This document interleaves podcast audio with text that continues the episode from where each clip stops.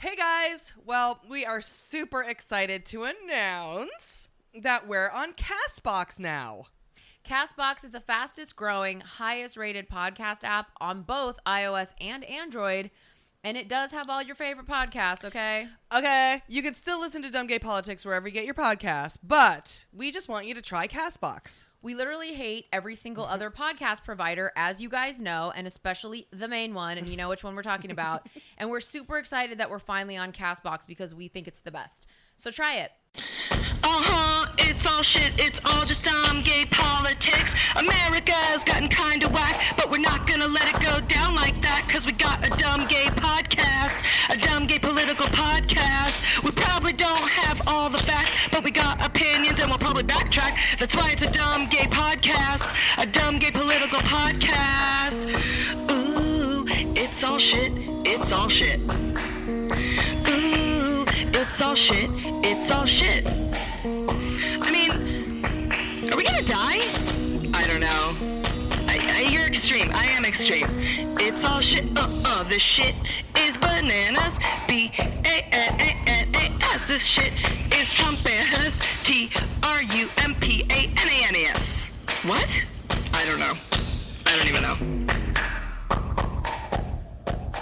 Hey everybody, welcome to Dumb Gay Politics. I'm Julie, And I'm Brandy. and this is the podcast where we talk about the week in politics like we're talking about reality TV.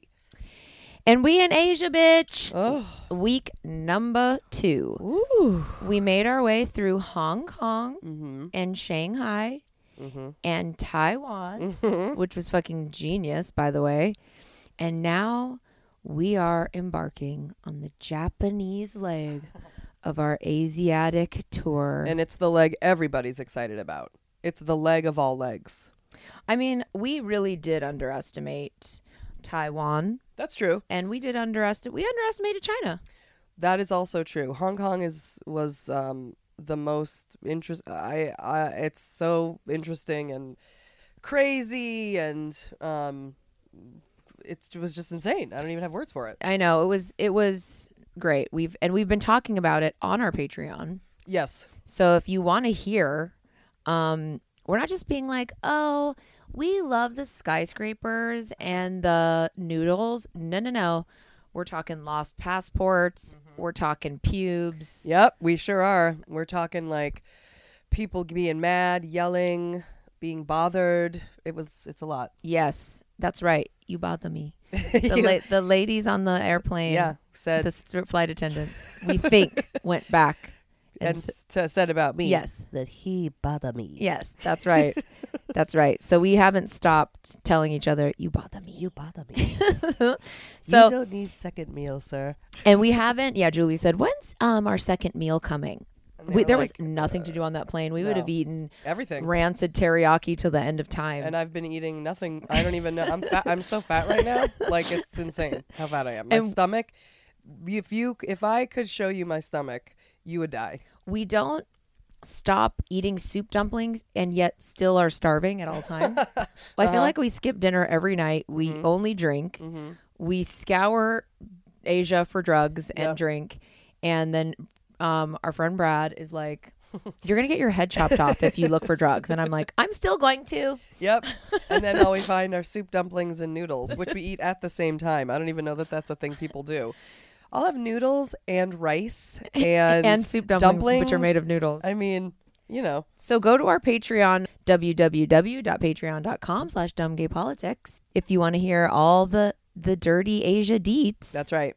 because it's been late, but we're still getting it up there, and we want you guys to do it. Um, we did this week's Patreon. I think we're going to talk about getting our ears cleaned. Oh, yes. They Yes. clean your ears in in China. They will. It's a place like a massage parlor Yeah. or a nail salon. Yeah. Yeah. No, not and there really a was nail this, no salon, more more- like a massage parlor. Yeah. and there's a sign, a neon sign of a man uh, sitting down and a woman basically cleaning his ears, and the man's face is of ecstasy. Orgasm, yes. yeah, And Julie and I are at a bar across up on upstairs level and we're across and we see this lit up sign like we're in Vegas of a man of a woman doing something in a man's ear and him in ecstasy and we're like let's go do that yeah, Whatever that is, We're going to do it. And then you ask the bartender, "Is that good?" And he was like, "Yeah, good. Yeah, good." and then we went over there, and um, It, it, was, was, something. it was, something. 30 minutes long. Yeah. So if you don't think you can fucking have an, a, a small attractive Asian woman clean out your ear for 30 minutes, you're wrong.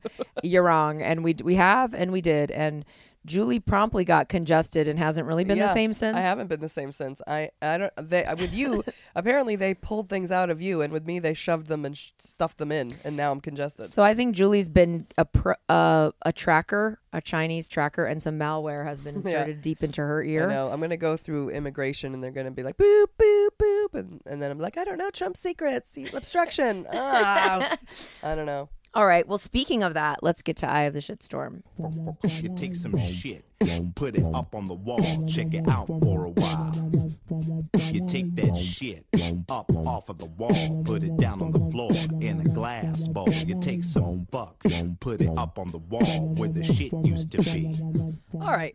After damn near two years of waiting, I can finally say that this week the eye of the shitstorm is the motherfucking Mueller report. Unfortunately, the Mueller shitstorm blew by and left a giant pile of shit entitled "No Collusion." I can't even believe this happened while we're in Asia. It's just, it's beyond. But I can't with all of it anymore. I can't. At uh. this point, I'm drunk in Japan. I'm completely checked out. The collusion horse was a dud, and we need to take it behind the barn and shoot it. Okay. Thank you, Mr. Wonderful. Yes, Putin is he is too good at being shady, covering his tracks.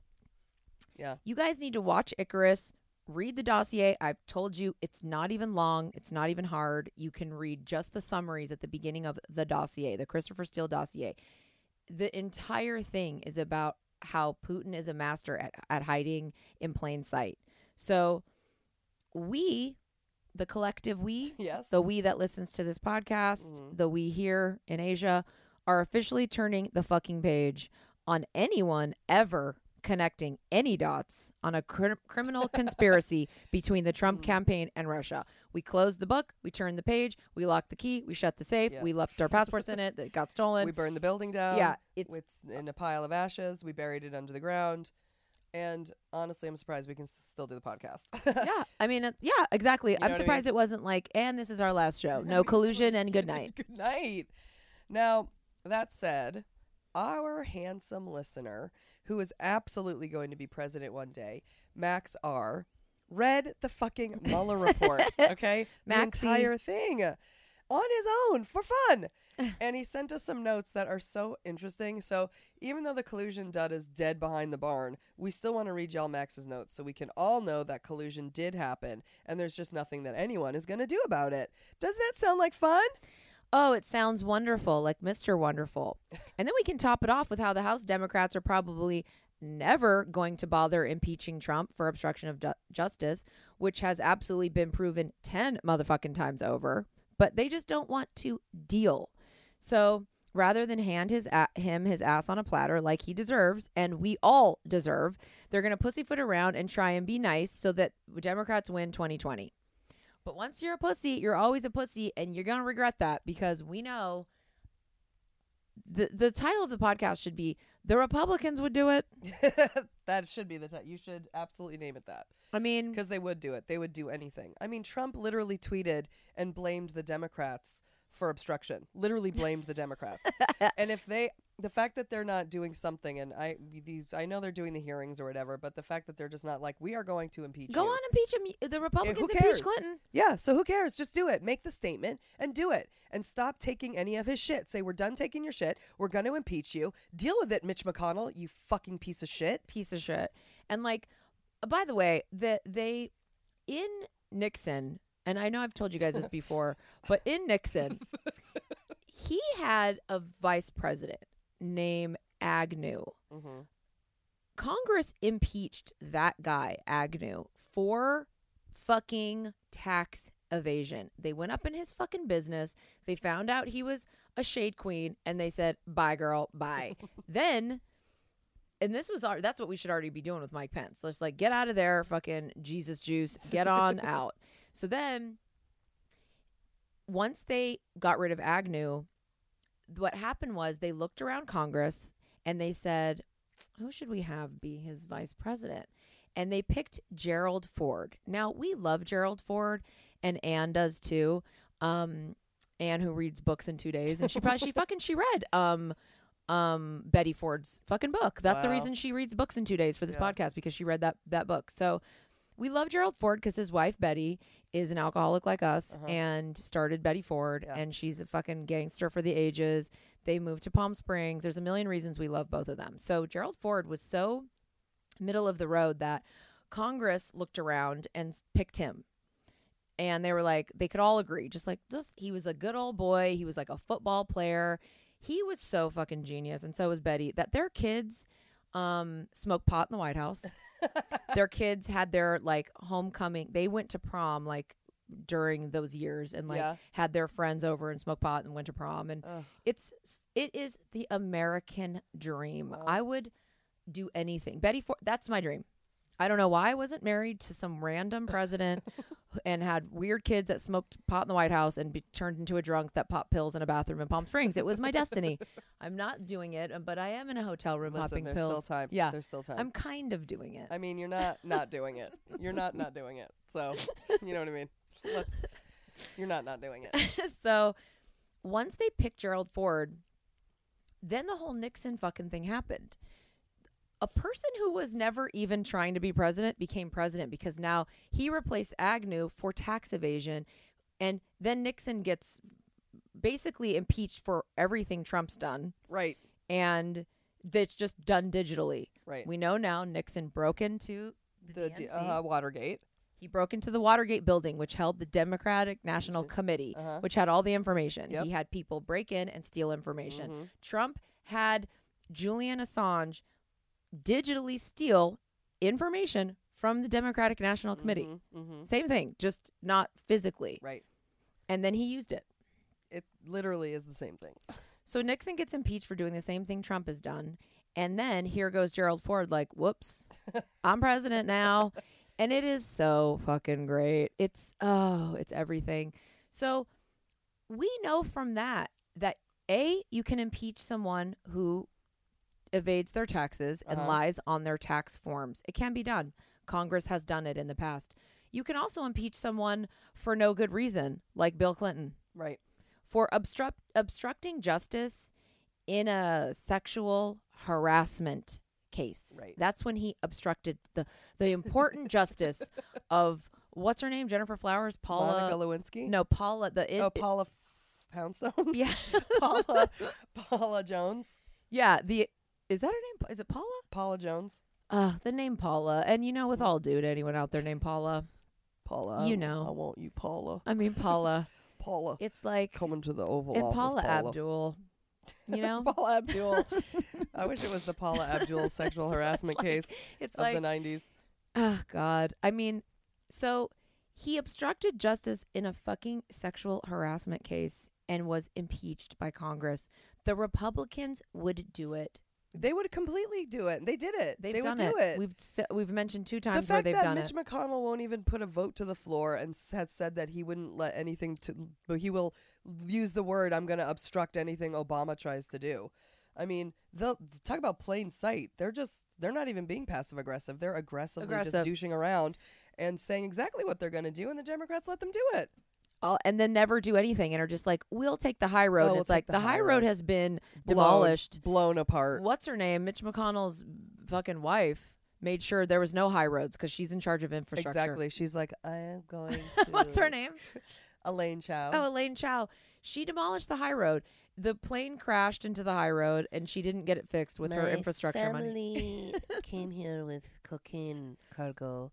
That's and right. now I am American Dream. We should have looked for her family when I was looking for drugs. I don't know why I didn't think of calling Elaine Chao's father. Hi, do you know Elaine Chao? Anyone? Hello.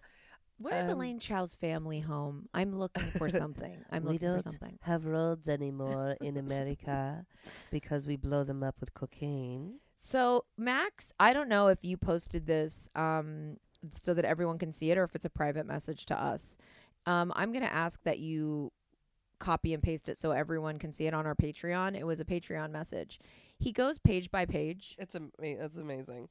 I want him to be our I want I don't know what what what relationship Our we need with him. I mean, he Our already is. legal consultant. I wanted it to be more um romantic. I, I want him to be connected to us so that he can never get away. So when he's president, we can be be his kids that smoke in the White House. Well, do we need to adopt him? Maybe we can be his parents that smoke in the White House. Okay. So he went page by page and now the overview, I'm just going to give you an example of one thing he wrote. Like he wrote um um page 93 to 94. George Papadopoulos had some illicitly obtained info, but no evidence that he shared it with the campaign. So basically, I'm going to read the beginning of the message says, I've read through a lot of the Mueller report. First, I went through volume two and documented places in which potentially damaging info about Trump or people in his orbit seem to have been redacted. So this is basically what he did was he focused on the redacted parts. Because that's Right. where the fucking business is. Right. In the redactions. Right. Now, have you ever wanted to uh, make love to a man more? Could he be the one that makes you? Hey Max, maybe what we need to do is we get married and then adopt Brandy. That could be so. Maybe you guys should have my Japanese baby, you and Max. I don't know how that would work. We could make Max put his sperm into a Japanese lady, take it, put it in you. You carry the baby, and then everyone gives it to me, and then I lose everyone's number. If I I'll, I would happily do that do that. Max, shall we? Let's, let's you can carry baby. Julie. You, you're the dream. type. You're the type of person that could carry a baby Ugh. at sixty. You are that. so? You're that type. Uh-huh. And then I just how complaining would I be? I would just complained. I would complain all the time. I mean, physically, you've got the build. Physically, I do have the build. Yeah. Physically, I'm pretty sure my skin will have the elasticity The to at least 60. are there. Oh, the thickness, the, milking. fat, the body, the wi- the width. You know, I can tell you're real fertile. I'm sure I would have definitely gotten pregnant had I gone down that road. For So, sure. I feel Yeah. this could happen. I would have had seventy thousand abortions. And Max is a, he is good looking, and I know his. He could now. I would like full Japanese, but that's not going to be available to me. So I Mhm. will accept half. Uh huh. Mm, let's see if I can find. Well, maybe we'll a find some while we're out. Okay, good. okay, so he basically went through the redacted portions, and I would like you guys to be able to have access to it because it's um because it's it's it's it's not that long. It's a it's a short, very concise email with the pages. I mean, page numbers. But I think the main the main point I got out of it is that um is the Roger Stone the main redacted shit is the fucking up is the collusion because Roger Stone and I don't he was an aide he was a campaign aide if you don't know who it is he's he's a character he's very weird he hasn't had his trial yet Roger Stone was the conduit for getting the WikiLeaks of Hillary Clinton's emails. This is the Nixon portion of the collusion. Nixon was impeached for this exact thing. Trump did it, and he did it with Roger Stone, who was on his campaign. Mm-hmm. Nixon didn't break into Watergate. He had other people do it. Right. He didn't fucking go in there with a burglar mask on and a fucking what do burglars wear? You know, like a thing across their eyes, And, then like what? a hood and like hat. all black. Yeah, and all Yeah. black, and he was like, "I am not a crook. Where's the documents?" Right. He didn't have he had other people do it.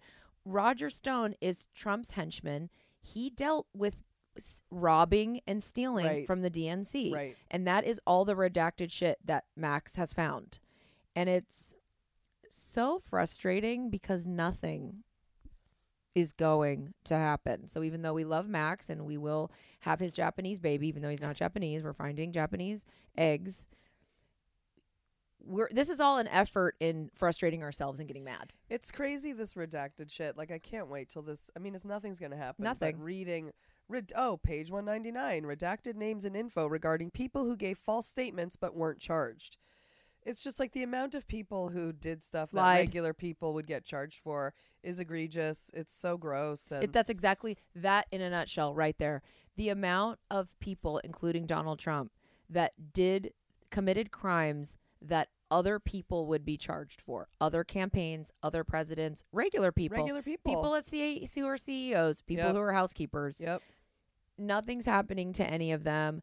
It's up to Congress. Stop pussy. And on, honestly, Nance Pelosi, put your tank top on, put your dress, your sleeveless dress on, and go kick some fucking ass Seriously. don't the fact that they're doing a Mitch McConnell, why is every single thing they're all doing about their job security and not about the country. It's set up wrong. Fuck the Constitution at this point. Something needs to change so that they maybe they need to work for free. I'm not sure. I'm gonna let my drunken whole whole riddled brain ruminate on it. But something needs to change with that job because they're only concerned with their job security and that's it. That's it.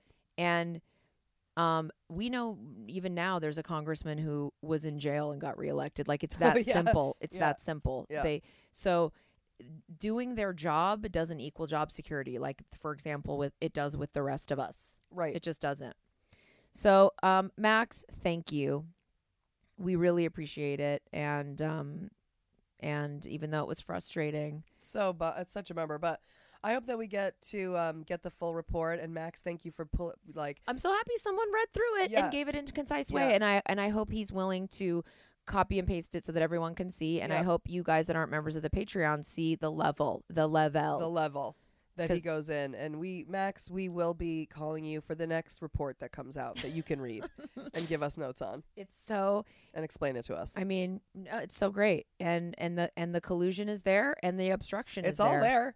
I mean, it's all literally, it's all there. Even the fact that it's redacted, saying, um, "Name and info redacted for person Mueller considered charging with 1030 violation, but ultimately decided not to charge, apparently because there was lack of intent." Why can't we see who that is? Let's just like you're redacting that. There was lack of intent. It's just like It, it says here. Here's something important. It says, page sixty-five, redacted conclusion regarding the campaign's involvement with WikiLeaks and Hillary Clinton's hacked emails. Redacted conclusion. There's a whole conclusion that they decided to redact. So what we can all infer, and we don't need a law degree like Max to infer. What was the conclusion? Probably Miriam? that there was um, con- collusion. that that that the campaign Trump's campaign was involved Yeah, in getting Hillary absolutely. Clinton's hacked emails. Yep. There's Nixon, there's the connection, there's the impeachment, but nope. No. Where is fucking Adam Schiff?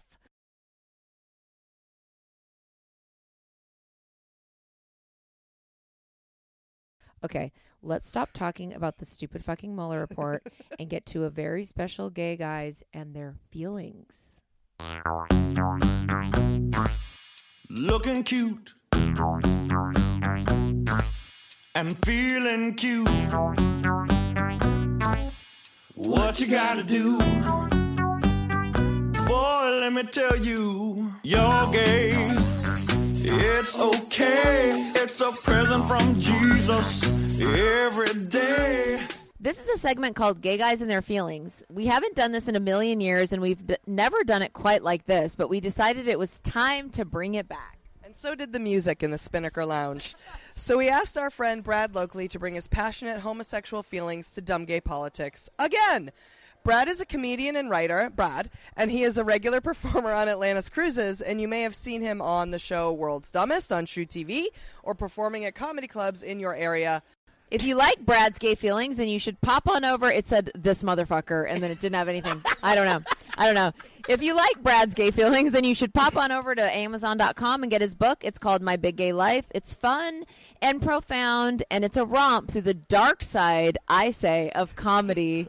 And it's a seriously good read. So, per usual, we have given Brad carte blanche to say what he feels. And this time, his menu, his menu, is the 2020 Democratic candidates. The following 30 minutes will consist of Brad Loekle's feelings and opinions as they pertain to the 2020 Democratic candidates. Any offenses and or complaints should be directed to Brad's social media spokesperson, i.e., Brad himself. Brad can be reached for complaint at at Brad Loekle on Instagram and at Brad Loekle on Twitter. So without further ado, let's see what's on this faggot's mind. Hello, Brad. Hello, ladies, as it were. People will get very, very sensitive about Bernie Sanders, Yeah. anything. Yeah, Bernie in particular. There's Yes. the cult of Burn. So we want to be sensitive to them, but we don't want you to. Gotcha. Will you? want to be sensitive to them and not get the Right. death threats. I am used to getting death threats. Are you a Bernie big Sanders. Burn Um, guy. I'm not a big Bernie anything. Um, I don't. I, from a very logistical point of view, um, don't. I don't support Bernie Sanders. I don't disagree with many of his general policies, which tend to be, and I quote, general. He doesn't really have a lot of logistical plans, um, as we saw in the last election. Um, his numbers tend to not end up add up, which always worries me. Like he comes up with a budget, and then independent reviewers go, "You're 13 billion dollars short," and he goes, "Well, we'll just we'll make that up in dynamic synergy," and that sounds like a Trumpian trope to me. Um, I think he's too old. I do believe that age plays a factor in running the free world and running the largest military. We're in the world. ageist. Yeah, I mean, and I do, and I do think up to a certain point, I don't necessarily think youth and inexperience. I, I don't believe you fix a system by Also bringing all. ageist. Yeah, I mean, I think I think there has to be a sweet spot, but I do know just from my own personal experience, um, you know, there comes a tipping point where age and experience start to fade because Who of did ability. you love? Did you like Hillary a lot, or in the past, like let's say, did you like John Kerry? I'm doing a long face motion. Um, overall, I can't really honestly say there's a politician I've loved in my life because I think I think people put a lot of feels into emotions, and I have a lot of feelings, but my feelings are usually based on facts. Like I get excited when somebody actually does a good job at their job, you know. So then that makes me have feelings, but I don't. I tend not to idol worship. Um, particularly, I think that's true of you. Yeah, you're not like- like, a fucking big believer. right. type Like I get guy. turned on when people are really talented and good at what they do, but I don't then think like, oh, they're infallible or everything they do is going to be perfect. If they're a really good comedian, they'll be a really good actor. If they're a really good lawyer, they'll be a good politician. That sort of thing. Um, but I did heavily support Hillary Clinton, um, which I didn't think was that controversial because she was literally the most experienced candidate in American history from actual experience. Love it or you know, love it or leave it. But I mean, it was what it was. Um, not a big Bernie person. I think there's a lot of Did you false like Ralph flags. Um, no, I don't. um, no. Um, like who else? was let's that see. time? Like Dukakis? No, Ross Perot. um, I like. Let's get you when you're in eighth grade. Uh, yeah, exactly. My feelings in eighth grade. Um, no, I was a big Bill Clinton supporter as my first. He was Okay, my first pre- election. He was my okay, first so you did like Bill Clinton. Yes, I mean I didn't. I was also. I mean you were Yeah, we're eighteen, so I But mean my I God. wasn't into it, but Yeah. I'm was into Nader. But I don't also think I was very. I mean, I used to be much more mesmerized by that sort of stuff. You know what I mean? I was much more mesmerized by the entertainment industry before I worked in it Yeah. for a decade. You know, and so um, I think I'm a lot less mesmerized by politicians now because I've known some, and I've been voting a lot longer, and I've lived in a world where politicians' policies work and don't work. So I think I'm a lot less kind of mystified by slogans. So are you excited or jaded? What are your thoughts on 2020? Because when we talked to you on a cruise ship Yeah. in 20, I think it was 2017, you were 100 times more qualified to do this podcast than us. You seem like you have tossed the care. I don't even know. what yeah, I've definitely. We were talking before we went on here. I've definitely become more kind of pragmatically nihilist. In, I mean, I haven't. I still vote in everything. I still vote in every midterm election. I still research. I still do a cheat sheet for all my friends who don't have time because of their, you know, much more busy lives. Like I create a PDF cheat sheet where I explain why I'm voting the way I'm voting for different policies. Yeah, and give them and so and every year more and more people sign on to it. Like it's becoming. I feel like I'm actually stealing votes now at this point. But um, I have definitely checked out a lot more um, because it was becoming mentally unsound for me, and so like I think unless you're really and I just had to accept I am who I am, and I'm not going to throw away my career as it is right now and get into politics. so I needed to stop. We have no control. Right. And You so know? I just stopped pretending like if I wasn't going to get physically involved on a 24 hour day basis in actual kind of grassroots action, which I'm just, I did a lot of that in like my teens and 20s for like civil rights. You're not but gonna go like canvas around. Right. and knock No, I'm not canvassing. I'm and not. be like, "Do you know that water is like really fucked up right now? So you need to give." Did you know that the earth is flat? Yeah, the Earth. The Earth can Earth. knock, knock, knock. Hi. Hi.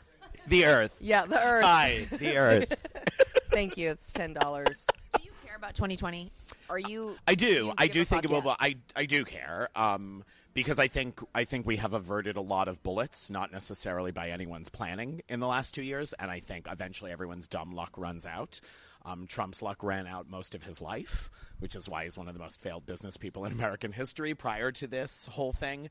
Um, and I think you know, I think this whole botched election and this whole kind of attack by a foreign power with Russia has worked as far as really dividing people, really destabilizing America, really making people have no faith in any sort of American system, both at home and abroad. So, and I don't think that bodes well for anyone. That's why you see people like Assad and and Putin and Kim Jong Un kind of rising. And so I think you know, nature hates a, vo- a void or a vacuum. So if we don't actually have strong, stable forces in charge, whether they're always doing right or you know doing the, the most that they can, I think chaos is not necessarily always the answer. I don't think anarchy fixes things.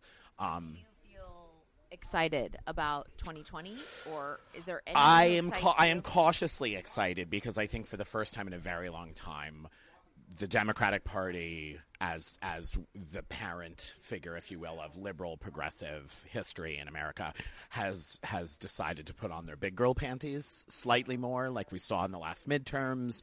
We've seen from a Democratic House that is suddenly getting so much more aggressive and so much more true to its blue background, whether it's with unions, whether it's with immigration, whether it's with civil rights, whether it's with economic battles. And so, I mean, the truth is, we, it was getting pretty namby-pamby for a long time. It was getting, you know, we were watching the rise of white nationalism in the wake of Trump, where everyone was just going, well, maybe if we're just polite to Nazis, That's what you said. They won't put 2017. everyone camp You in told camps. us about white nationalism in 2017. Yeah, you did so, in yeah. Mm-hmm. like police forces across America, and it was like a thing. So, but if for if you're thinking we're the Democratic Party is like taking a move, making a move, Yes, yes. who excites you? I mean, we're looking at like our pussies are vibrating to like Elizabeth Warren. okay, so we've- so I do. So here's the thing: I adore Elizabeth Warden on so many le- Warden, Warden, Warden, the Warden. I, love, love the, Elizabeth I Warden. love the Warden She Elizabeth. like the the lady, the, crucible. lady Elizabeth Wharton. The- Isn't that the Scarlet Elizabeth Letter, Wharton. the Crucible, Yes. or something? What are you children doing out of bed? Christ is watching. Um, First, we're gonna ask you about you. Tell us you're Yes. excited about, then we're gonna go each person. Okay, I'm excited about Elizabeth Warren's actual policy and the way she's enacting conversations. So the fact that you have any candidate on either party who has laid out 8 years of plans. So she has laid out the potential saying, you know, if you were to elect me once, I would be the incumbent. So you actually have to have an 8-year plan and you should start an 8-year plan in the beginning of your 4-year plans as opposed to most presidents kind of have a 4-year plan and then if they get reelected and they're in essence don't get another chance then they kind of go balls to the wall and act all differently she has an eight year plan for economics for infrastructure for education for tax code i mean it almost seems so professional and adult and rational that it's out of touch with American values at this point. like it's actually kind of quaint and old timey to think that a politician would actually do those things. So that really excites me, Brad Loekle, internally. That's what I would like to see American politics be. I don't necessarily think it will, though. I know, me too. And I don't. I don't think she cares about international policy as much as she cares about domestic policy, which is fair.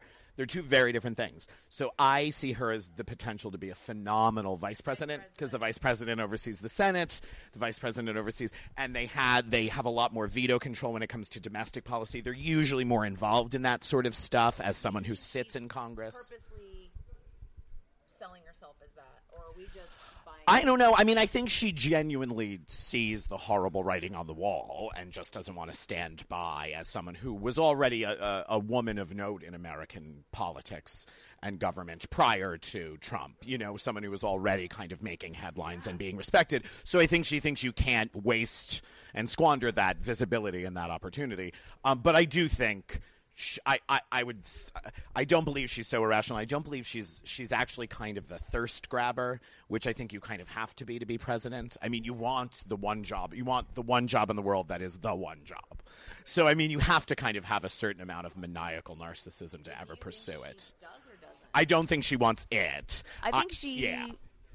I don't think she's a thirst trap. Yeah. I think she. But I'm wondering, is she gunning for a VP move? I think she'd be happier there personally. Like I actually like I think she'd be more effective and more motivated herself. I think she would be exhausted in the presidential role. And it's are a you horrible looking for a white guy? I'm not. I'm for? not looking for anyone based on identity politics, but at the same point, I do think there is some some credo to be given to the fact that unless you are the most impressive 76 year old white man that we've ever seen in that role, it can't possibly do that much harm. To shift out, I do love Elizabeth. Um, I really like Kamala. I really like um, Castro, even though he hasn't presented a ton of stuff yet. But um, uh, I really, I Go by one by one. yeah, we can go. I mean, I just want to say I'm so happy you said that of Elizabeth Warren. I mean, it's for me, it's hard. I'm so super super personally Right, attached. right. You actually taught me to not be so personally attached with Obama. You came in and you just weren't personally attached, and I was like, Brad shouldn't be talking about Obama. But I know it's a dangerous. It's still to this day. It's a very live wire to talk to anyone who's not Republican about, like to mention his name in anything other than deified Yeah, status right. is usually a like Yeah. fist fight. But in with Elizabeth Warren, I've learned, and it truly was through you, to be like, I love her so much, and I was hoping and praying she'd run, and then when she finally did, I was like, maybe she's not right, and now I'm Right, confused because I want her so much, and I love what she has to say, and she's the only one doing. actual like spreadsheet with like a Right, she's I mean her her her policy is like beyond. Yeah, and that's. I mean, before you even address anybody else in the race, what I will also say is, I don't give a shit what your slogan is, and I don't give a shit necessarily like if you what your what your origin story is. She is the only candidate to actually formulate and release a transparent plan in in more than just even one way, more than a one because she's also the one a person who's not solely running on one issue. There are certainly candidates who are running solely on the immigration battle, or solely on Russia, or solely on capitalism, or solely. She really is the only one who has a multi-point plan and has released it earlier than almost any. I mean, certainly that I can remember in my lifetime until anybody else even rises half to that occasion, the rest of them I'm now dealing with separately as what do I think you're going to end up being like because you talk a good game in broad strokes right now. A lot of them are saying money out of politics. I'm not taking PAC money. I want a higher minimum wage. I want all of them are saying universal health care for all. There's not a almost all the candidates in the field right now even though there's 18 or 19, there's less than like a 10% policy variation between all of them of what they're generally going for. However, until you explain how you're going to do that with tax dollars, with tax rises, hikes, restructuring, until there's a plan, I don't really care because any of us could say that. I could get up and say all those exact same things and not mean them. Right. So let's start with Bernie. Bernie, um, I, I don't like anybody who is their own religion. And I think he has been codified into religion, whether he and. This uh, is Brad's opinion. yeah, and and I think that Julie agrees. this is she's Julie and Brad's strongly opinion. nodding and giving me a polite hand job right now. I mean, people love him, and I try to be sensitive because, like I said, Yeah. with Obama, I get maybe Ob- was Obama his own religion, Brad? Um, I think in the end he was. I don't think he intended it to be that way. Um, and I feel the same about Bernie. I don't think Bernie set out to be this way. However, I do think silence is consent. And Okay. they, they are both people who, time and time again, as things were being done in their name, did not step to the foreground. For Bernie, I will say just this past week, one of his chief campaign political organizers right now at one of the rallies he did this past week gave a speech before Bernie got on the stand. Whether Bernie was in the room or not or heard it, whether but he certainly heard about it afterwards, where this guy went on an attack of Hillary Clinton, someone who has now not been in the political arena for two years, who is not running again, who is not his enemy, who he openly says apparently is not his enemy, and his one of his major campaign organizers got on stage and started chanting "fuck Hillary." That's misogynistic. That's inappropriate. It's so again, Please. to me, that's like lock her up. To me, that's that's Trump saying "fuck those people," get them out, beat them up in the audience. And although it's not Bernie saying it himself, I, I do expect you to rise to the occasion. Okay, so what do you think about what do you think about um, free college? I like the idea. Of free trade? I like the idea of of. I, I mean, many other countries have been able to do it. I like the idea of it, and the fact that other countries can do it successfully. We again, we have to look at how we could implement it for ourselves. I don't disagree with almost any of Bernie's policies. I don't disagree with almost any of their policies except Mary Ann, because again, that you don't think we can pay for college with love? with love, with like uh, you know. Yeah, I, I'm a strong um, proponent of of maintaining church and state, and even if your church is just crystals Right. and spirituality, even if your church is just Oprah, I don't believe in uh, that kind of codified. Were you in Bernie's thing, science. or you were in Hillary? in camps and I Yes. was always on Hillary's side. Okay. But I liked Bernie's I did like that Bernie pushed her in the primaries to she is a centralist centralist and and oftentimes those are my problems with her is that she actually is kind of an eagle when it comes to military stuff and, and that's not my thing. So I mean she was always somebody that I passionately disagreed with when I disagreed with her. Yeah. But I accepted that on an adult level. And so I liked that he pushed her to be more aggressive about reforming healthcare, about minimum wage, about things like that. Um, and again, I think there are candidates that do that, like an Elizabeth Warren, who could potentially be a great vice president or Yeah. push so- whoever is the presidential candidate to knowing be that we're gonna we're gonna come back to Yeah. Bernie for all of our for the people who want to murder yes. me now. Okay, so but we so let's go from Joe Biden and pretend we're gonna do a Bernie comparison Okay. later to Joe Biden. Okay. And Um, yeah, so Unky Joe. Um, again, I think there's an age issue there. Um, I, and first and foremost, that has nothing to do. I feel that way about there. There are candidates that I really like in the running, but that are that are. Too, I mean, I like Mike Bloomberg. I young. like Mike Bloomberg we're a allowed lot. to fucking be ageist if we fucking want. Right. Well, and it's not um, it's not just there are plenty of jobs I think that a 75 or 80 year olds are very competent at doing. Um, I think Like I think knitting. Walmart, What they? Movie theater. No, but I mean, um, artist, t- artist, teacher. You know what I mean? Musician, like you know what I mean. I don't think eighty-year-olds drive as well as they, They did when they were sixty. I don't think. I mean, Joe and, and Bernie could sit on a on a committee. But for instance, I You wouldn't. what I I, would like people could- like that on a cabinet. I Yeah, would like them in a UN Yes, position. I would like them in. But But president can you of the imagine United you're States, 80, 82? president of the United States is a twenty-four hour day job. If, but what is your cutoff for y- for youth? Let's just say in Um, general, forty. I mean, I see no problem with saying no. I mean, I have no problem with sixty. I have no problem with sixty-five because it's a four-year job. what about young? Maybe an eight. Oh, young.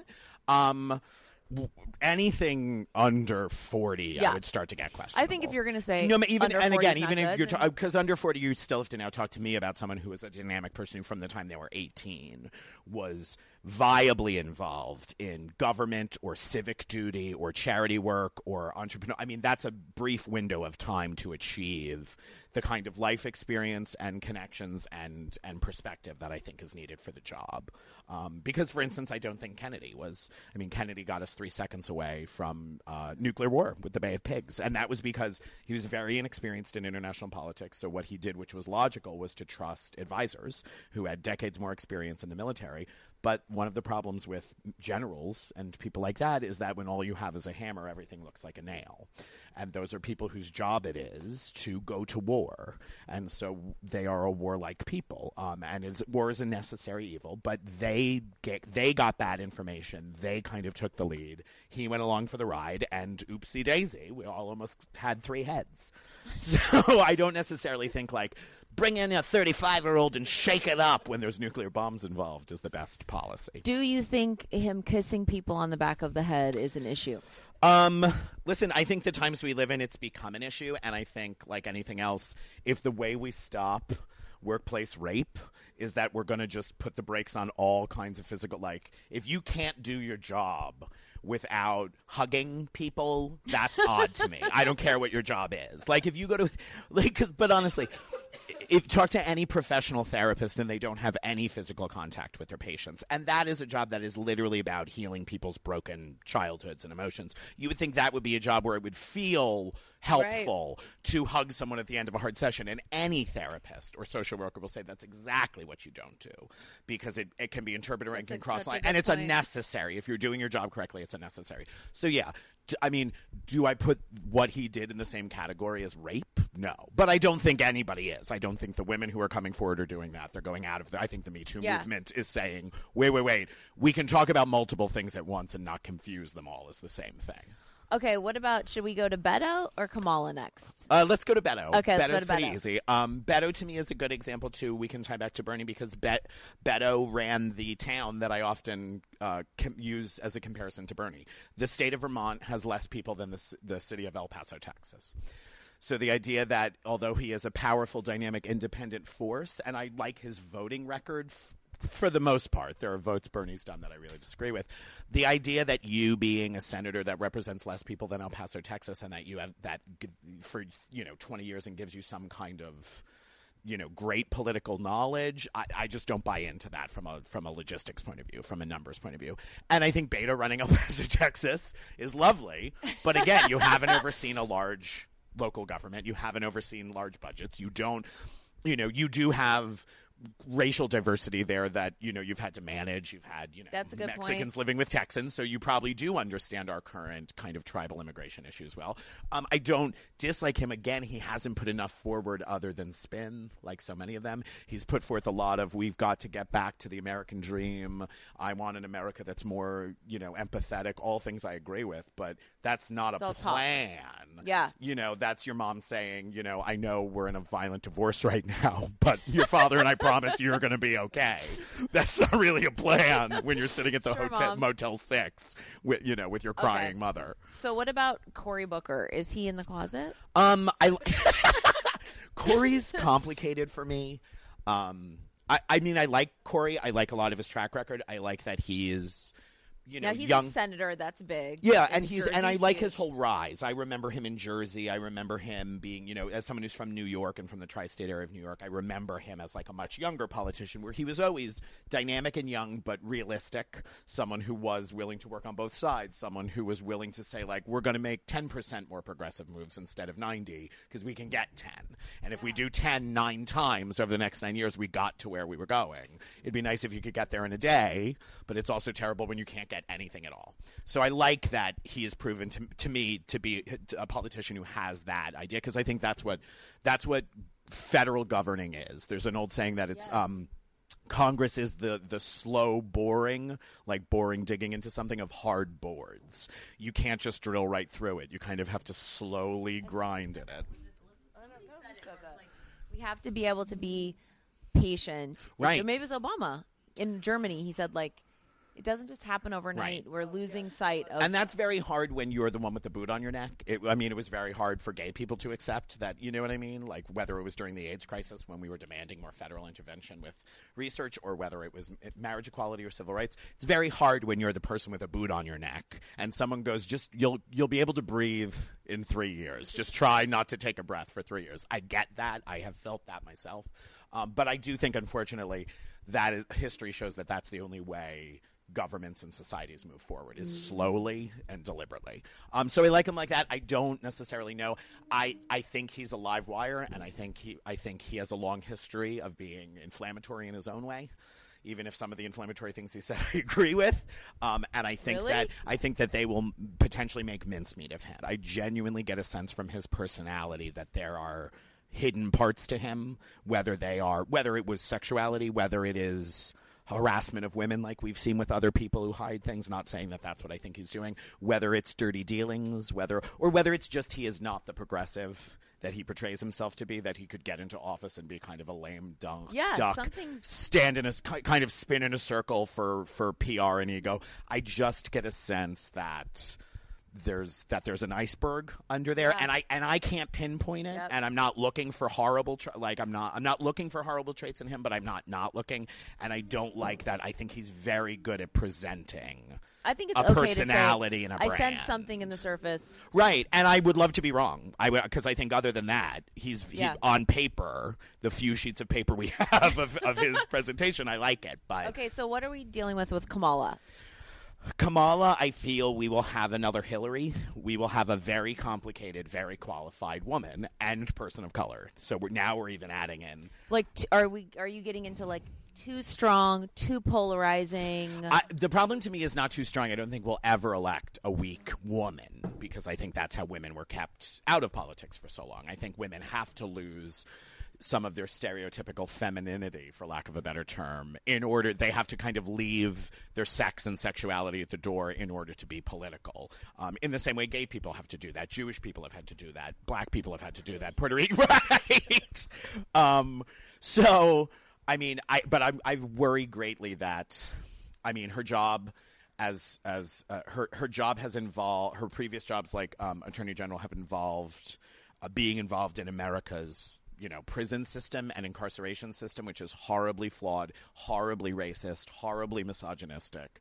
Um, and I think as a as a woman of color, the other side will use that as a phenomenal weapon to get liberals and progressives and independents to cir- to form a circular firing squad on her and themselves. Do you? So just subscribe to- pragmatically, I are don't. you? Do you? I like her as VP, though. Get bothered by what she did with sex workers, or do you not care? Um, I do. Um, I, I do because I have a lot of sex worker friends, and I believe in the legal, legalization and regulation of and protection of sex work um, as kind of the supreme ex- example of democracy and capitalism. Um, because if you can't have control of your own body and use your body as a tool to make a living and build a life, then we, we're neither a democracy nor a capitalist society. However, um, I, I, I think much like Hillary, she has done a lot that I question heavily. If I was ever to sit down with her, I would say, I really support you on this, this, and this. These things get me excited, but that's not what I want to talk about. I love about. you for saying that, Brad. So many people will. I mean, I feel like I could be wrong, but I feel like so many people are ready to like lionize her and Right. will never say shit Right. about Hil- Yeah. Hillary Clinton. They won't. Right, and and I just think that I think, uh, uh, unfortunately, I think like Hillary, the people who support Kamala are people who are willing to have. A, a human being in a role, a professional in a role, so they might be flawed and you might not like things they do. The problem is, we don't see a lot of people get elected president in the last 50 years who aren't mommy or daddy, hero, savior, Superman. You know what I mean? Like, it's just that tends to be what people go for. Well, the difference so- between what you said about Elizabeth Warren, who I think could possibly, when you were talking, I thought maybe Elizabeth Warren gets it and has like a, an end game of being VP. I Right. really don't feel like with Kamala Harris that she's ever imagining being VP. I don't know what you guys. Yeah, I do think I do think again I would draw Hillary comparisons that although I don't think she would not take Hillary you know VP or Secretary of State or you know a cabinet a major cabinet role or something like that. I think she's in it to win it. She's she wants to win. it. And I think you need to be that person and I don't think someone should have the job who has it reluctantly. I don't like the idea of someone who's like unless we've had a nuclear war and you're down to Secretary of Agriculture like having the job. I think it should But be do you think Kamala. Harris is sex- sexy? Like, if you had to, like, I mean, as a uh, she as is a fucking homosexual, so sexy. No, I do, and I do think. I think she is also at an age range in, in women's politics in America, and by women's politics, I mean being a woman in American politics, where she didn't have to completely neuter herself, like you see in like um, uh, uh, Alexa, the New York uh, senator Cortez. Uh, AOC, uh, AOC, AOC, AOC, right? I'm saying that right. Yeah, yeah. Alexa, uh, yeah, Ocasio. Um, she is a powerful, strong woman who you know is a woman who goes in there. You know what I mean? Like, and that is the younger generation. That is that. Those are the hard fought benefits of generations of women coming before you and taking bullets and fighting fights on your behalf. And I think she recognizes that. You know, she's a, a conscious woman who understands what women. And I think Kamala's right in that middle bracket. She's not 65 or 70. You know what I mean? But she's not 25 or 30. And so she kind of yeah. straddles the gap. But I would, I'd be happy with her as presidential nomination. Although I'd be worried. I know I can totally. You would be so happy because you'd have bitch mommy. She's so like when we watch her in the hearings, just Yeah. question people. You're like, yeah. No, and I love that. I love that. Cory no, Booker Cory Booker too. too. I could just see her. Yeah. Yeah, No. And in dynamic intelligence is sexy, strength is and knowing and being a step ahead. I feel like she's a step Yeah. ahead. And when and I want, I imagine her going to Iran or Iraq or these places that are horrifying, and she goes in and she's like, "What? What do you want to do?" What but that's doing?" also why, for instance, like if it was a choice between her, like let's say it comes down to in the primary her and another candidate who's not a woman who is a man of some sort of some age. If if i look at that ticket and i look at the numbers and i look at polling data and i look at interviews and i see there's a there's a hair's more chance of us winning if the guy is in the presidential role and she's vp not only do i like that because i do think we need to get this administration out at any cost necessary and i do mean that honestly. Other than a grassy knoll because i don't want the secret service coming to my house. Um, i don't have that kind of money or lawyerage and i don't mean it kind of uh, but but what I will say is, um, I, I think Democrats often forget the long game, and I think, for instance, someone like Kamala in a vice presidential role, if you have a strong Democrat, if they win a ticket, if her and Beto, or her and Biden, or her and y- uh, uh, Yang or her and anybody, you know, win the ticket, you've got her in VP for four to maybe eight years, and then you've got that person running, and now she's had a phenomenal federal time, and also to build her case mm-hmm. as a presidential candidate, to be involved in policies that might make a difference. You know, people forget that when you're attorney general, your job is to follow the laws that are written at the time and written by Congress. So when people are like, she's been terrible with the prison system, she didn't set the policy and the tone. She was an enforcer, and we punish women for being enforcers, much like Hillary. I mean, much like any, you know, and we forget that you have to look at who actually set. You know, people hate the IRS. The IRS doesn't set tax law. Congress punish sets them if they didn't law. do it. Yeah, You'd be like, exactly, exactly. it." We'd say she was weak. We would say she was ineffective. Right. She didn't. She was a bleeding heart liberal who just wanted to let rapists out on the street. You'd look for one case of one person who got released because of a policy of hers and say babies got raped, so she should be shot on the street. Okay, so let's talk about the the elephant in the room. okay, the fucking gay Oh, oh elephant in Yeah. Bu- Buddha judge, Buddha, is that what you're saying? Buddha judge. Buddha judge. Is that the official? Official. I thought it was boot edge edge. I know, but that's Okay. too confusing, right? Okay, so Buddha judge. So his husband says it's Buddha Right. judge. Okay. Buddha judge. yeah, because I'm worried about boot edge edge because then there's edging jokes and boot licking. There's so many. So Now- okay, so here I have a lot of feelings about him, Okay. and some of them are irrational, and just because I have to live in the world and not go on a killing spree. And are some of them horny? No, no, that's not my type at all. Okay. First of all, he's so white. He's very- Uh, and he's so the least midwestern. sexual. I- yeah. Oh, he's a ironically, neuter. I would no, rather but have yeah. What's Joe Biden fucking. yeah, I'd rather Joe Biden hug me and my pat me on the bum asshole. than him kind of Yeah. stare at me and be like, "Do you want to pray before breakfast?" um, I will say this: I don't know if I have the emotional strength as an almost forty-one-year-old gay man who's been um, protesting and involved in the gay rights movement since I was fourteen years old. I don't know if I have the energy to go through a campaign of dick jokes and butt edge edge jokes and them digging in and decimating Certainly potentially this man. I just don't know if I can emotionally, and that is not a logical statement, and that isn't based on what's best for America or politics. I just don't know if I have it in me. I also genuinely worry, and I'm sure there will be gay men who will be mad at this. I, I don't ascribe to this whole notion of he's not gay enough or he's too gay. Or I don't understand what that means. I know a gazillion kinds of gay person. I'm a very specific kind of gay person. I don't think that I define homosexuality. Um, I have pride in all of homosexuality, not just self pride, which is just another term So for you think a lot of gu- gay guys would say he's not gay enough? I mean, we've already seen it. We've seen articles written. We've seen debates on social media of, you know, like we want. I, but at the same point, gay men don't really embrace Liberace. So, and most gay men are, are putting on their profiles no femmes on their dating profiles. So I don't understand how gay someone needs to be or how what you define as gay. That being said, I genuinely worry because I've spent a lot of time in the Midwest and in landlocked states and rural states in America, and I find that it does things to male, gay male sexuality. Um, the fact he spent time in the military, I, I honor and respect and thank him for. Um, but at the same time, I know that that has an effect on gay men, much like it does on women. That doesn't necessarily have on heterosexual men. It's a challenge to your sexuality and your core personality in a way that it's not necessarily to some others who might historically be oppressors.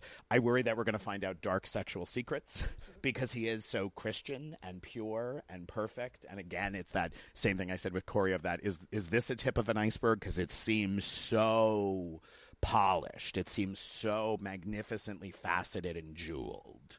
It seems like Tiffany cut this stone. Um, and, and if that's real, if that's actually at the core, wonderful. But if we find out that there's a Downton Abbey sex dungeon in his in his Yeah. basement, and we only find out a week before the no gay presidential will election, then it'll be 50 or 100 years before, and we'll certainly lose the election.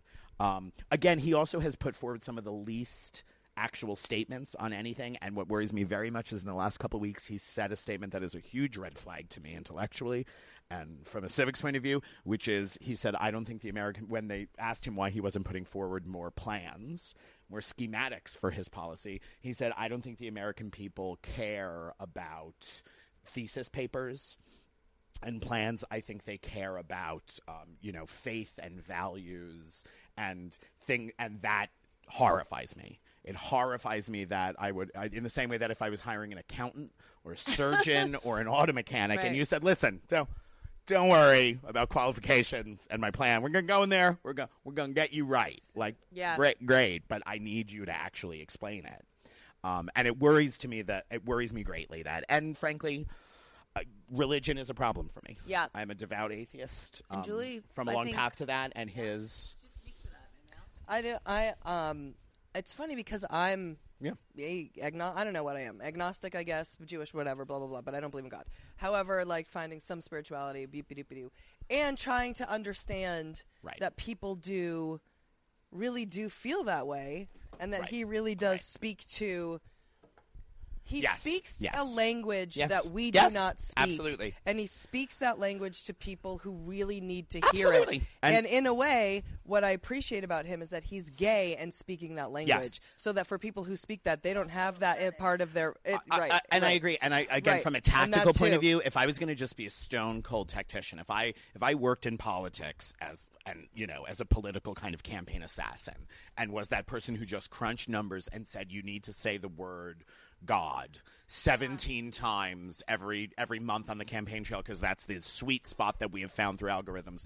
I, I get that, and I don't I don't claim that as a falsehood or even that big of a problem. We have to live in the world we live in, and we can't fix it overnight. I'm just saying, for me as a voter, I would vote for him in a heartbeat because so far, what I've seen from what he's done, even on small potatoes politics, what he puts forward image wise, I have no issues with. So if he moved to California and ran for state senator or senator, or congressman, assemblyman, as of right now, I would have no issues voting for him. But I can tell you, it would be a cautiously optimistic vote. It would not be. I would not be canvassing for him and, and I screaming think from it's the top interesting of my that what would make him appealing to people like us also makes him repulsive to us because we're not religious. Right. No, there and there is a and it's scary. And and there is like a universe. I mean, and there's just there are things that are not about he, he and my shared sexuality because again, there are many different kinds of gay man, and there's a lot of things. I mean, I respect deeply that it's after 9/11 what made him decide to join the military and go serve. I certainly many people did that. We saw a huge influx. Um, I was in New York City at 9/11. I had people in both those buildings. Many got out, a few did not. Um, it there was no point in time where it was going where it inspired me or made me question should I join the military industrial complex, and so that is just who I am outside of being a gay man or an artist or a liberal or a Democrat, um, and so I cannot connect to that and. And it just worries me because as soon as any politician, and this isn't his fault or any politician's fault, as soon as they say, This is why I did what I did, this is why I'm a liberal, this is why I voted like that, this is why I joined the military, this is why I had kids, this is why I go to church, people who support that idea go, That's the reason why everyone should do it. That's the reason why. And particularly if you're a woman or a, min- a person of color or a homosexual, and someone in that public spotlight says, "I'm a black, you know, I'm a black dude, and this is why I do this," and they go, "That's why black dudes should do that, and all black dudes should do that." Of course, it doesn't ring true to many black dudes or many ladies or many gay, and so I, I, you know, but those are struggles I'm happy to have with him versus, and I'm much more interested in having those struggles with a, po- a politician like him than I am with having those struggles with Joe Biden or Bernie Sanders. I'm much more interested in the fact that this man has clearly dedicated his life thus far to civil service, be it in the military, be it in local politics, and that just inherently, even if I disagree with your politics, makes me value you as a civil servant. And I want you, what you are feeling to speak to like anyone who's listening who's gay and isn't feeling him because I'm sure there's plenty Sure. of gay Of people, course. boys and girls out there who are like, why am I not feeling it? I feel bad I'm not feeling it. I don't know if it's because he's religious. I don't know if it's because he's dorky. Right. I don't know what it is. Well, and we saw it with Hillary too, is where th- I think a lot of the supporters of Hillary, men and women, tried to tell women. Thank you. to- That's what happened to you're me. supposed to be That's what happened this. to me. And I think what happened is then those women, as well as the women who were saying it to them, everyone decided it was a zero sum game.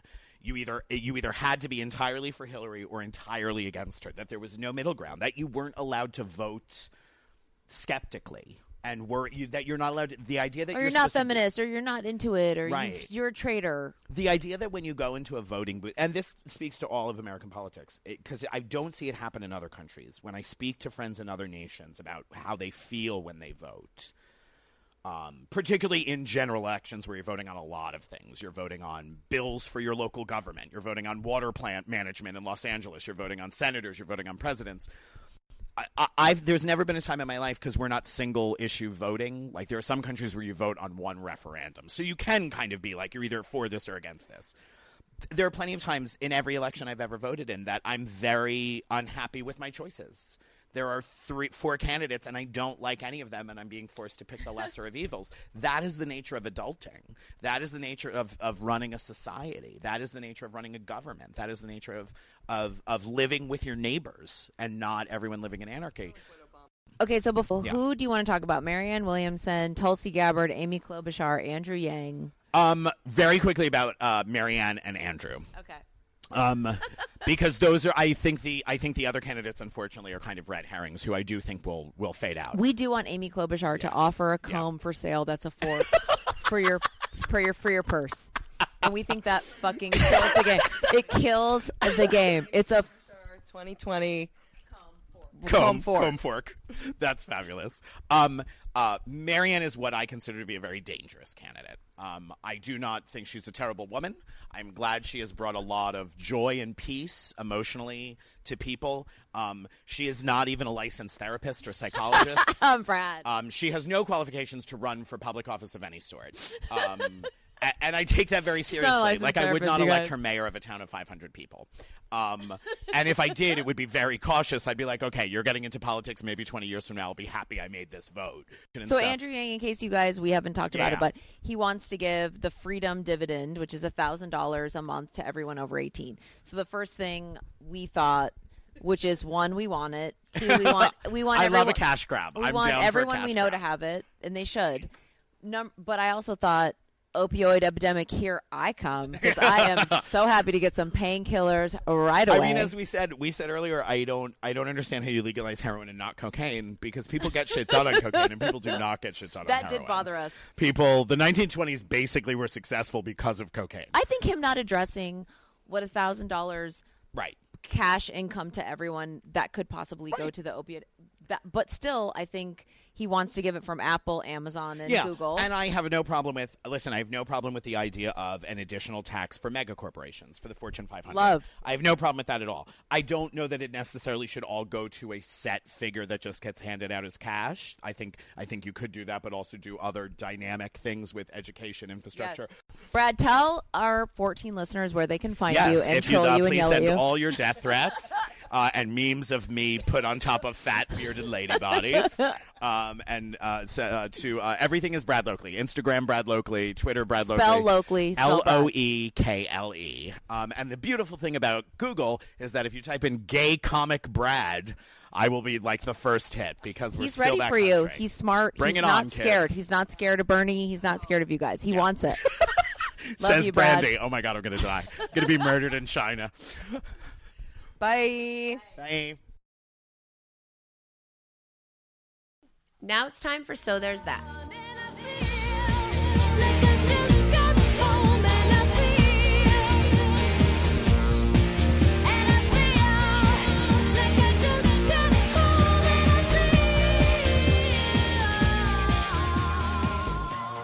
Okay, so this is the part of the show where I give Julie the task of finding so there's that moment in all of the bad and upsetting shit that is happening every day. She always hates doing it, and doing it from China was no different.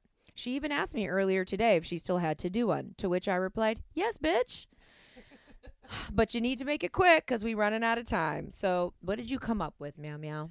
Okay, basically, do you remember when we watched Icarus and the for you guys who haven't watched it, um we watched this movie called Icarus. It's a documentary about like doping and About Russia. about and, Russia and, and right. the Olympics. Uh, right. So when what we learned in that was or was it active measures now I can't remember. But either you, way, you all should watch both. Yes. So either way, watch them both. And in one of the documentaries, there's an entire thing about the Ukraine. And in the Ukraine, the, Paul Manafort worked with the president or the the guy running for president in the Ukraine who was going to run f- sort of for he's like a puppet for for Putin. Putin has been in um, been wanting to re-retain Ukraine for several years. Ukrainians don't want to go back to Russia. They want to stay their own country, and they are fighting tooth and nail to be like a democracy. The real good models and hookers come from Ukraine. yeah, They're always the best. They're they're they're they're, they're they are. They're always mean, better looking. and these people are fighting like crazy and there's this woman and she's you know the we're fighting against Russia and we're not going to stop and this guy Even she's pretty. yeah That yeah, woman. yeah The woman in politics is like beautiful with like Yes. a long braid she puts around her head like fucking Heidi. And Yes. you're like, Jesus Christ, what is she, a model? yeah. So all of this shit is going down and and people are getting poisoned and then this guy wins against the the the guy who Putin wants and then they poison him but he survives he fucking survives with his face Oh is my God, his face got his- melted off. he's like me- he's melted from the inside out but he's still crazy. surviving they put the lady in He jail should kill himself. she li- right? he should he puts the lady in jail she goes to, they won't they beat her they she They put the model in jail. yeah They jailed her, and then she's in jail with like her legs beaten in a hospital bed, still Yep. looking beautiful. Still looking beautiful. Face, perfect. Braid, perfect. Body, bruised.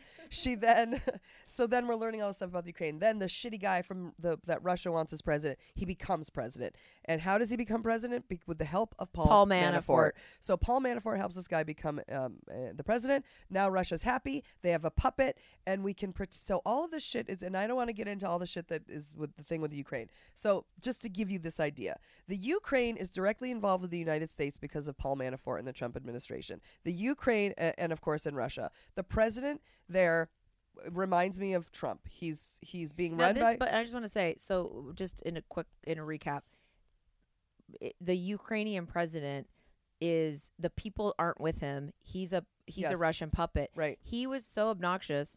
He had a golden toilet. He ho- hoarded all the money Mm-hmm. and the people there. And this was all Paul Manafort and Trump. He was Trump's campaign manager, and he was in charge of getting this guy fucking elected or doing all of his fucking dirty deeds. Who is the Ukrainian guy who's pretty much just Russian, who's running the Ukraine with the golden toilet? Right. Exactly. The people have gone crazy. They can't stand his golden toilet. They want to shit on his golden toilet and fucking throw the shit toilet at his face. So, and that's basically what they did. So, what's important for us because of Paul Manafort and Trump and their connection to not only the Ukraine but to Russia and Putin's hold on the entire area and the world, basically at this point. Now, what has I happened? I think it wasn't Icarus because the thing was he- because the guy helped him cheat in the Olympics and they won all those golds. Yeah. The whole country was like Putin, Putin, we love you, and then he he went and bombed Ukraine. Oh right, and that's because Yeah. that's Putin's favorite thing to do. Putin loves to make a war that isn't real, and then set like so that he can um, put the he can put a puppet um, leader in. Right. So if he he creates a war, now the people are going crazy, but And then he- he, puts the new leader in that he wants, and now he controls right. everybody. And he cheated in the Olympics to get their their country's morale up and get his his approval ratings real high before he knew he was going to um, do that in the Ur- Ukraine. So it's hideous. Well, in the Ukraine, apparently, I mean, the funny thing is, I think I'm, I don't even realize they have their own TV shows. So in the Ukraine, um, there's a show called Servant of the People. There's a Ukrainian comedian in the show. Now, now we definitely didn't know they had comedians. I didn't know they had comedians. Believe me, I didn't know. They're always like my even- dog Vida. No, that's Gisele Bundchen, but it's the same shit. Right, like, isn't it crazy? We only have a potato today. I don't know what they say. I don't know. Exactly. So I can't even do the accent. So there's he's a, t- a character, a comedian on a Ukrainian show called Servant of the People. On the show, he becomes president, and I'm going to read to you what it says. He becomes president after an expletive-laden video of him ranting Expletive. expletive laden video of him ranting about corruption. This is the show.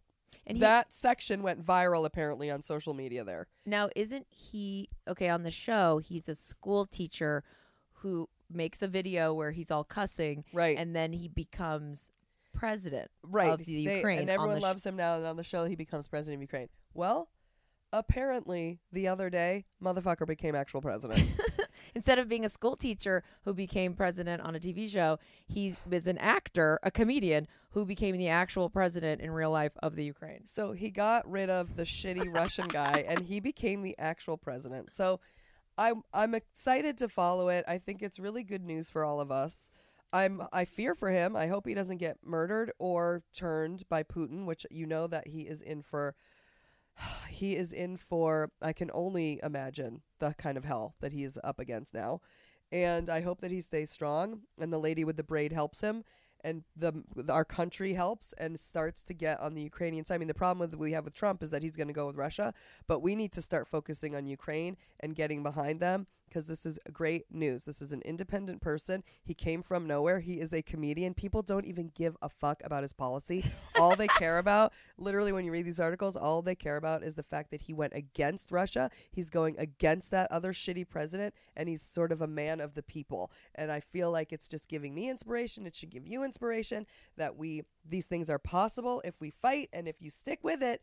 We will get rid of Trump eventually, but you know that these feel good things can happen, and I just want to hold on to it tight. So there's that.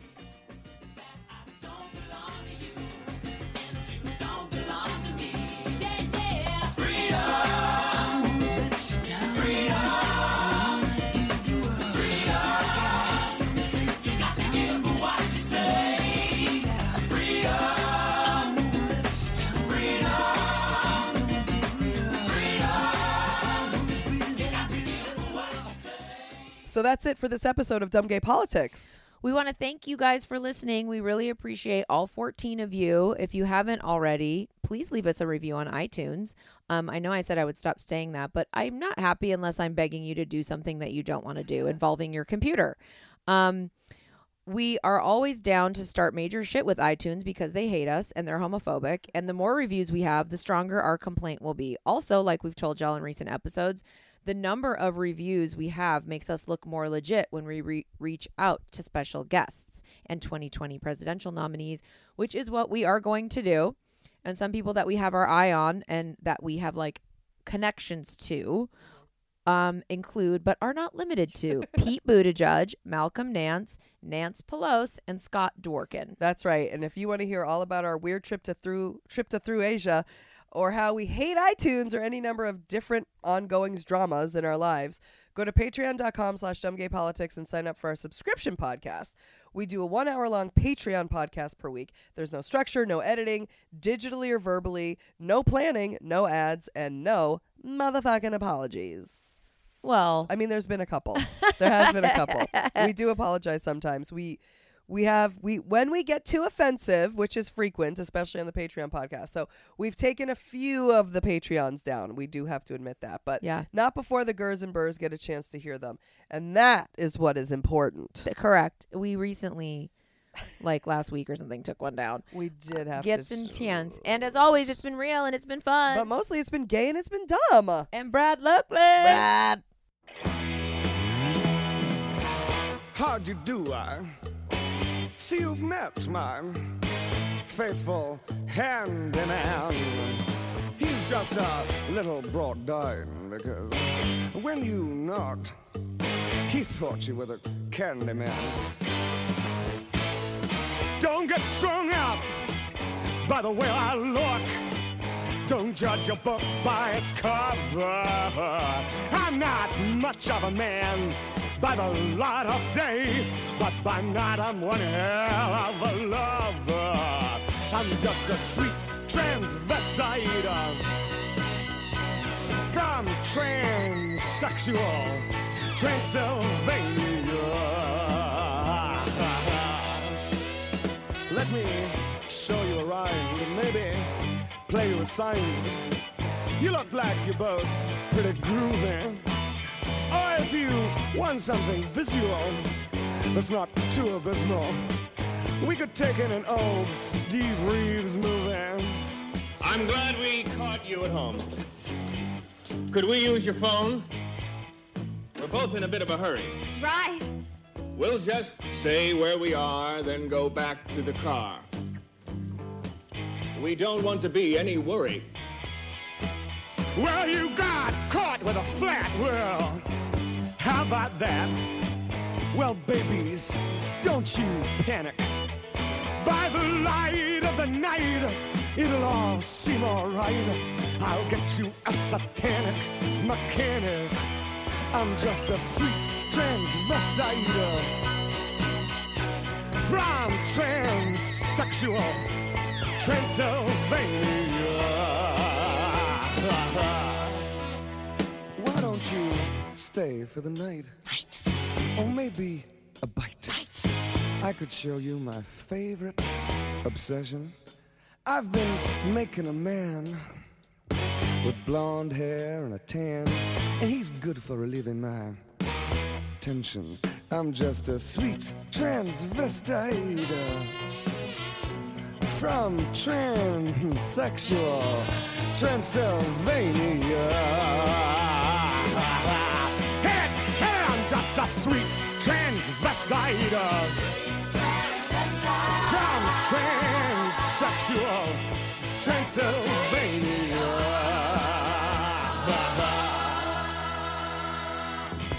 So, come up to the lab and see what's on the slab.